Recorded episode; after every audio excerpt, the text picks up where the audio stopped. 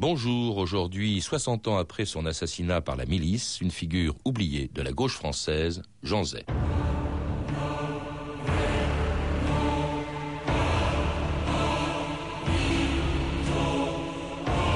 Abattue, la République, mettez-la donc debout. Vous verrez comme elle est grande. Jean Zay.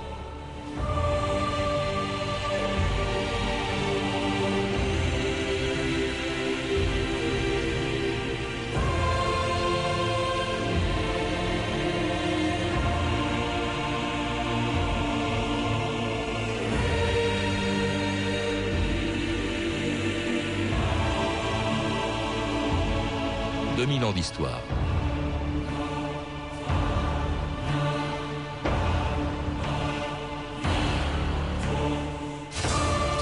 Il y a 60 ans, le 20 juin 1944, quatre miliciens se présentent à la porte de la prison centrale de Rion.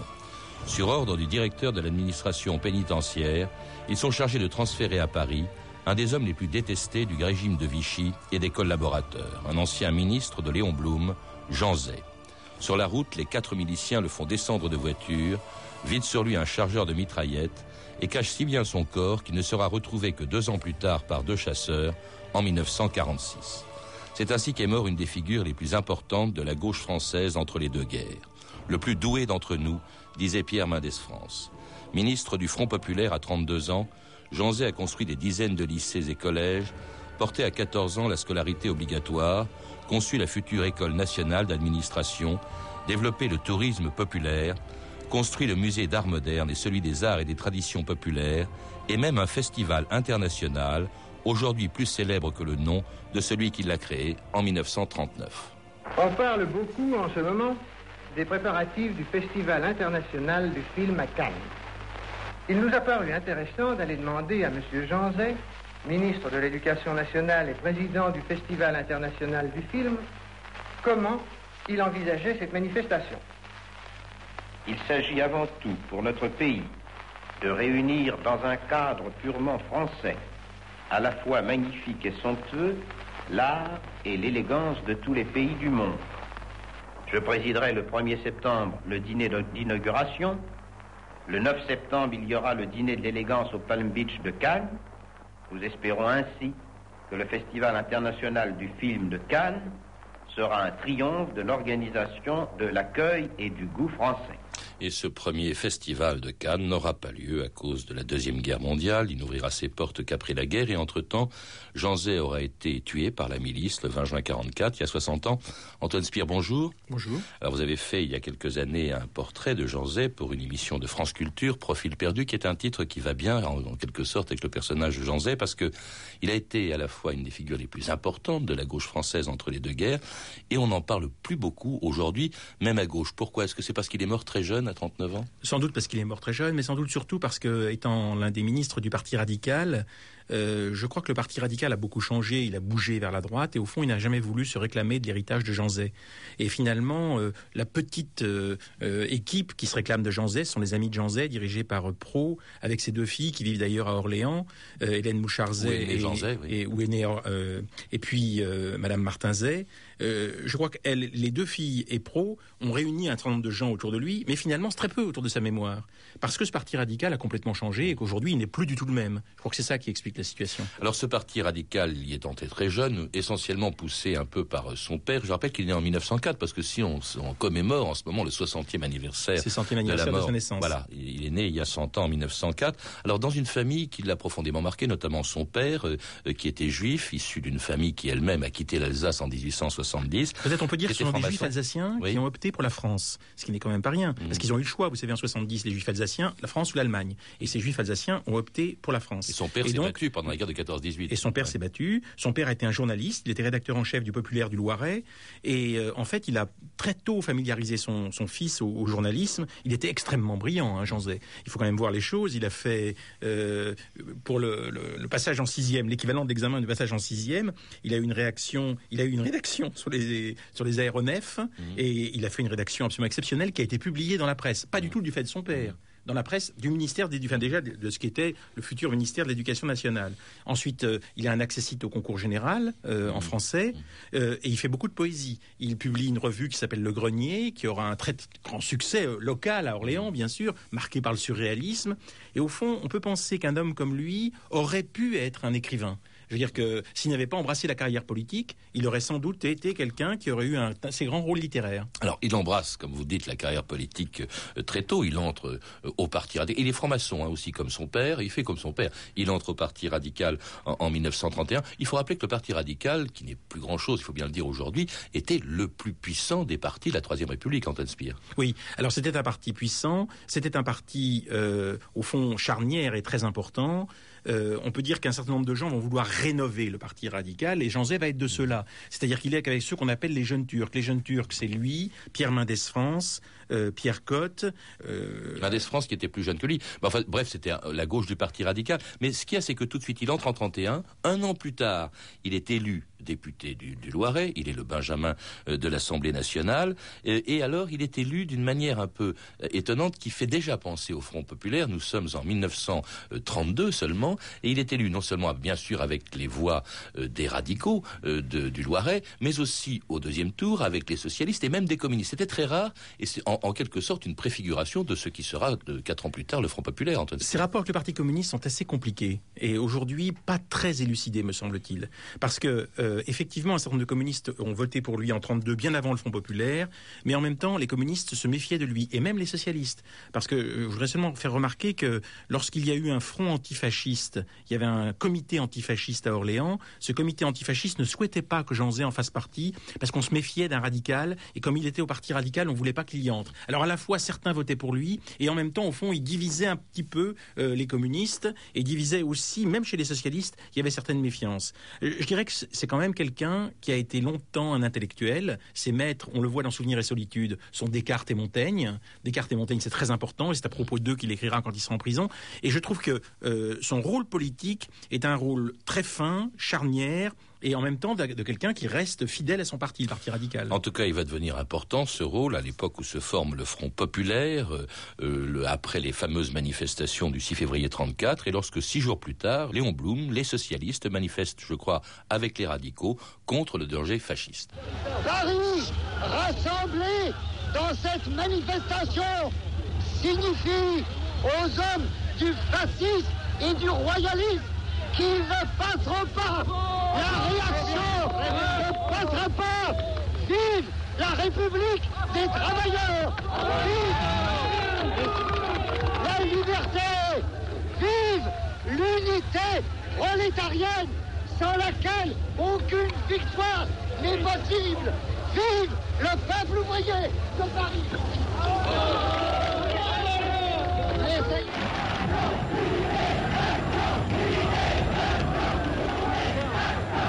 Alors c'était Léon Blum le 12 février 1934. Euh, Alors cette unité d'action que réclame euh, la gauche française, que réclame Léon Blum.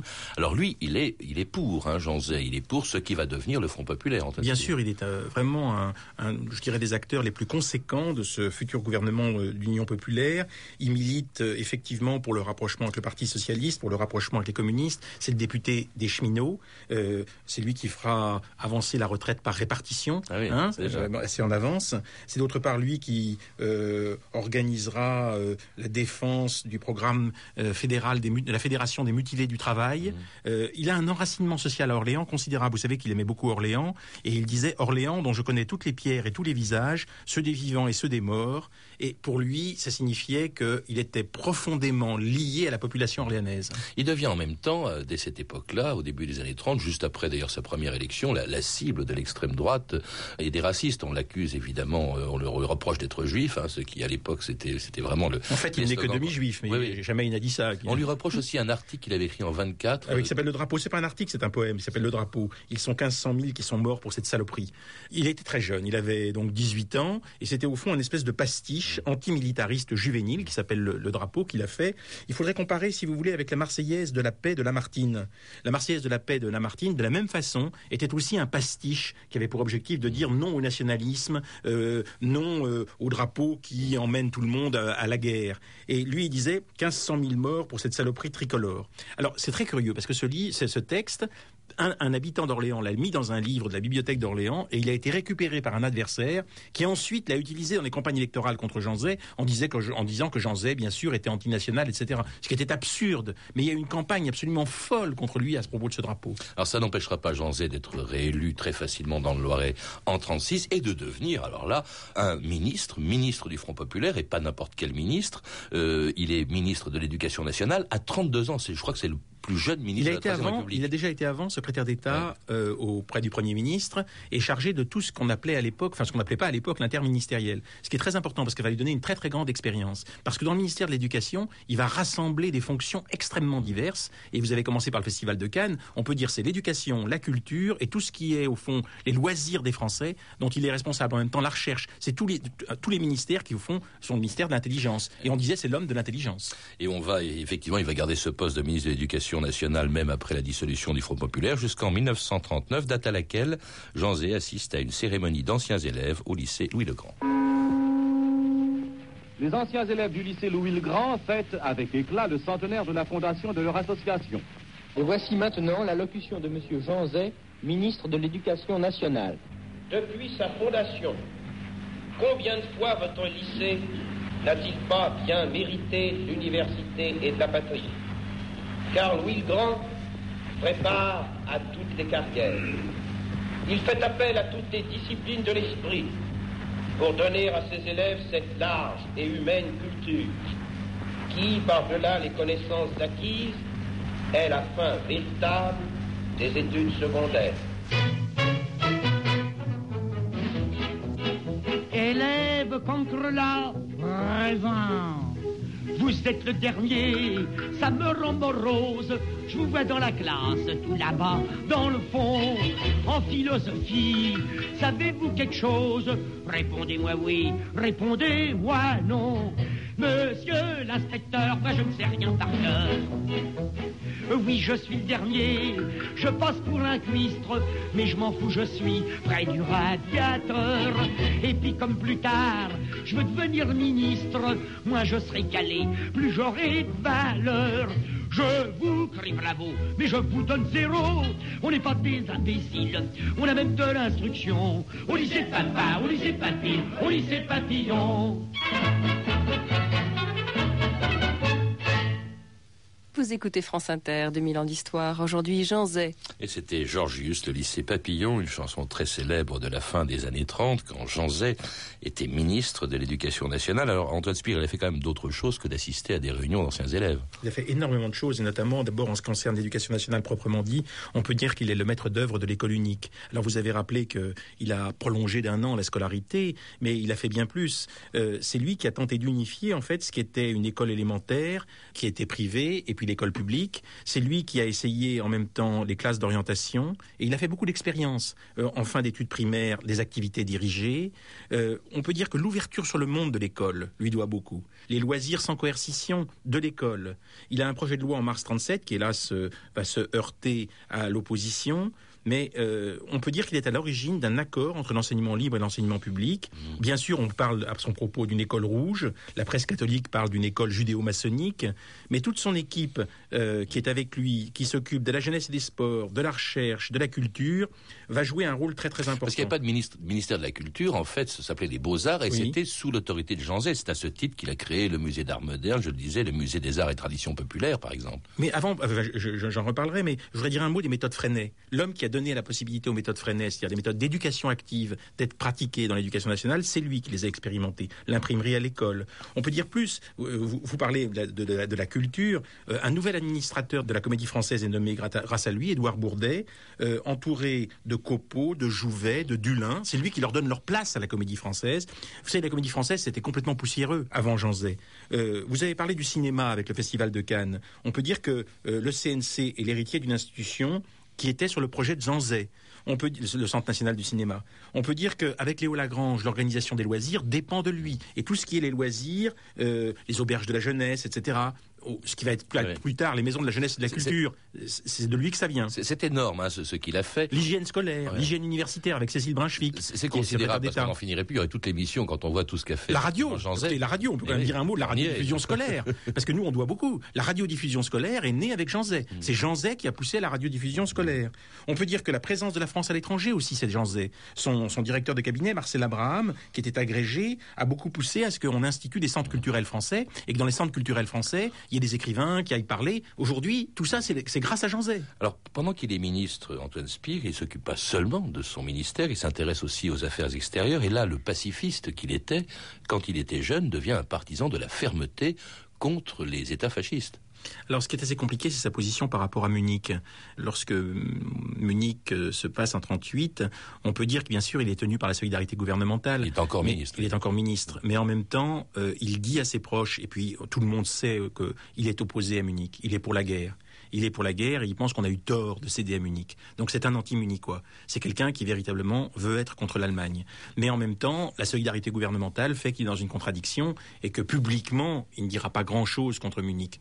Il y a des gens qui l'ont entendu et qui témoignent de ce qu'il était très opposé à cette paix qui n'a servi à rien puisqu'elle n'a fait que euh, renforcer Hitler.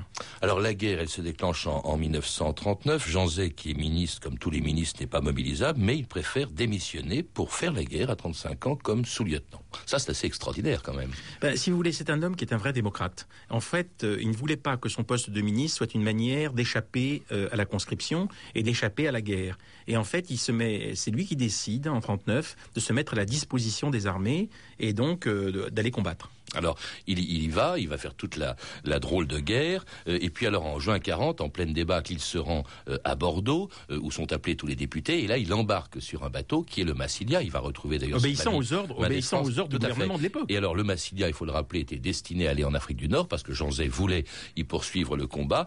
Il est arrêté euh, à euh, Casablanca euh, sur ce bateau, donc le Massilia, euh, et, et à ce moment-là, il va être condamné pour trahison, en quelque sorte, pour avoir en tout cas abandonné le combat. Hein. Alors, c'est absolument insensé, puisque c'est justement le gouvernement qui l'avait appelé. Et ce bateau, le Massilia, devient aux yeux de Vichy le symbole de la lâcheté et de la trahison. Écoutez ce reportage réalisé à Marseille en décembre 1940 par la radio de la collaboration. Nous sommes maintenant à Marseille. À Marseille, à Marseille, bien entendu, le maréchal a voulu voir le port. Devant les môles de Marseille, 100 navires de la flotte française sont là pour évoquer de merveilleuses aventures au hasard des mers et des océans du monde. Et voici à bâbord, vous vous souvenez, euh, la, silhouette longue et fine d'un grand navire qui a revêtu tout pudiquement une robe grise et terne. On dirait qu'il veut se cacher le navire comme s'il avait été mêlé à quelque triste, à quelque ténébreuse histoire. Euh, voyons son nom, il s'appelle... Ah oui, il s'appelle le Massilia. C'était évidemment, on l'a compris, la propagande de Vichy en décembre 1940. À l'époque, Jean Zay avait déjà été, euh, justement, je l'ai dit, jugé et condamné à la dégradation militaire et à la déportation en Guyane. Ça fait vraiment penser à Dreyfus. hein. Tout à fait. On peut dire que il avait pourtant suivi les ordres du gouvernement en place. Euh, en fait, c'est un piège de Darlan, que cette affaire de Massilia, pour les parlementaires de gauche qui vont s'embarquer. Mais ce qui est assez curieux, c'est que ceux qui sont effectivement condamnés à la déportation, ce sont seulement des gens d'origine juive. Déportation en Guyane, hein, il faut Oui. préciser. Et, c'est le cas, il n'ira pas en Guyane, c'est le cas de Jean Zay. Euh, par contre, il y avait aussi avec eux Wilzer, il y avait aussi avec eux Viennot, euh, qui vont avoir un certain nombre de, de condamnations infiniment plus légères. Ce qu'on peut constater, c'est qu'il a suivi non seulement les ordres de son gouvernement, mais aussi les ordres de son colonel. Il a un texte de son colonel qui lui dit d'aller à Périgueux, dont vous parlé, hein. Périgueux et Bordeaux, comme Mendès France, et de s'embarquer sur le Massilia. Euh, en fait, lui, il pensait qu'en allant gagner l'Afrique du Nord, ils allaient résister en Afrique du Nord, et qu'en Afrique du Nord, ils allaient pouvoir participer au- à un nouveau gouvernement. C'est le 15 août qu'il y a ce mandat d'arrêt contre lui, et euh, donc il 15 est août arrêté- 40, oui. le 15 août 40, et qu'il est donc euh, qu'il est donc arrêté. Il avait demandé à être rapatrié. Il a attendu deux mois au Maroc, comme Mendès France, deux mois au Maroc, euh, les bras ballants, attendant de pouvoir au fond aller résister. Mais finalement, on ne on n'a rien fait parce qu'on voulait effectivement dire qu'il s'était enfui lâchement, alors qu'on les avait précipités dans ce piège. Cette affaire du Massilia, on avait déjà rappelé euh, dans une autre émission à propos de, de Mendes France. En ce qui concerne euh, Jean Zay, en fait, euh, il ne part pas en Guyane pour cause de guerre. il va passer trois ans dans les prisons françaises où il écrit un texte superbe, Souvenirs et solitude, dont Stéphanie Duncan a sélectionné quelques extraits. Oui, Souvenirs et solitude, qui vient d'être d'ailleurs réédité avec France Inter aux éditions de l'Aube. D'abord, Jean Zay ne sait pas combien de temps il restera en prison. Hein. Sa condamnation, en effet, ne comporte pas de limite de temps. On m'a condamné, en somme, dit-il, au supplice de l'incertitude. Il est donc essentiel pour Jean Zay de ne pas se laisser aller, de maintenir une discipline. La tentation est grande de tuer le temps par l'inertie, dit-il, de raccourcir la journée en restant au lit.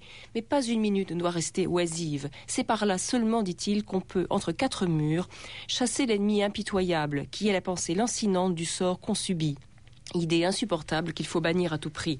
En malgré cette discipline de fer, le sentiment de solitude, l'éloignement de sa famille se font cruellement sentir. Le 24 décembre 1940, par exemple. Soir de Noël, je n'attendais rien, et cependant, quand à 7 heures du soir, comme à l'ordinaire, la lumière fut brutalement coupée, ce fut comme si je recevais un coup. Et de manière générale, le moment le plus pénible à surmonter, dit-il, c'est celui du crépuscule, la lente et mélancolique soirée, car c'est d'ordinaire, pour les hommes libres, l'heure du foyer retrouvé.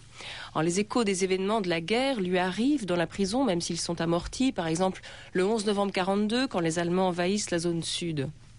Dans la nuit, dit-il, me réveille un roulement sourd et continu. Ce sont les camions et les engins blindés de l'armée allemande qui viennent de franchir la ligne de démarcation.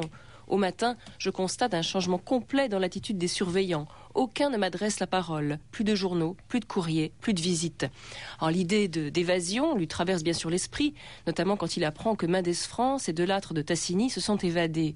Cette pensée dit-il, comme une sorte de recours suprême qu'on tient en réserve pour l'étudier le cas échéant.